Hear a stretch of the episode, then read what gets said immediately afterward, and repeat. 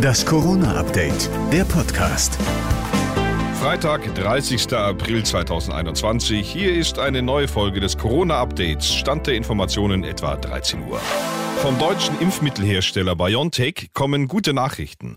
BioNTech und sein US-Partner Pfizer haben bei der Europäischen Zulassungsbehörde EMA die Zulassung ihres Corona-Impfstoffes für Kinder und Jugendliche von 12 bis 15 Jahren beantragt. Was das heißt, hat gestern schon Bundesgesundheitsminister Jens Spahn gesagt. Wenn nichts Ungewöhnliches passiert, spätestens in den Sommerferien werden wir die über 12-Jährigen dann impfen können, wenn die Zulassung da ist. BioNTech sagt, eine klinische Studie in den USA zu dem Impfstoff habe eine Wirksamkeit von 100 Prozent gezeigt und die Impfung sei von den 12- bis 15-Jährigen gut vertragen worden.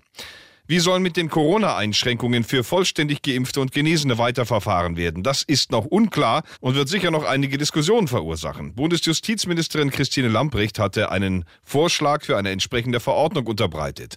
Darin heißt es insbesondere, vollgeimpfte und Genesene sollten von Beschränkungen für private Treffen und von nächtlichen Ausgangssperren ausgenommen werden. Die Bundesregierung wolle sich nun Anfang der Woche im Klaren darüber sein, wie sie zu diesem Verordnungsentwurf steht, sagte Regierungssprecher Steffen Seibert. Wir wünschen wünschen uns äh, einen schnellen Durchlauf durchs Parlament. Deswegen wollen wir einen Entwurf einbringen, äh, der so äh, mit Bundestag und Bundesrat geeint ist, dass er mehrheitsfähig ist und ein schneller Durchlauf durchs Parlament möglich ist. Bislang steht das Datum 28. Mai für eine Verabschiedung der Verordnung im Raum.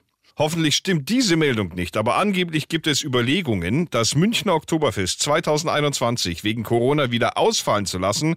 Und es kommt noch dicker. Angeblich will Dubai die Wiesen in die Wüste holen. Wiesen in der Wüsten. Ja, sag einmal, spinnst du, denkt sich da der Münchner, während ihm vor Schreck der Wüstensand aus den Lederhosen rieselt.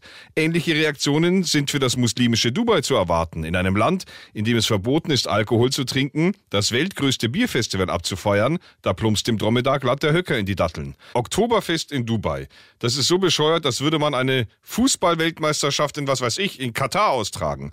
Moment mal, ich höre gerade. Ach. Und das war das Corona-Update vom 30. April 2021.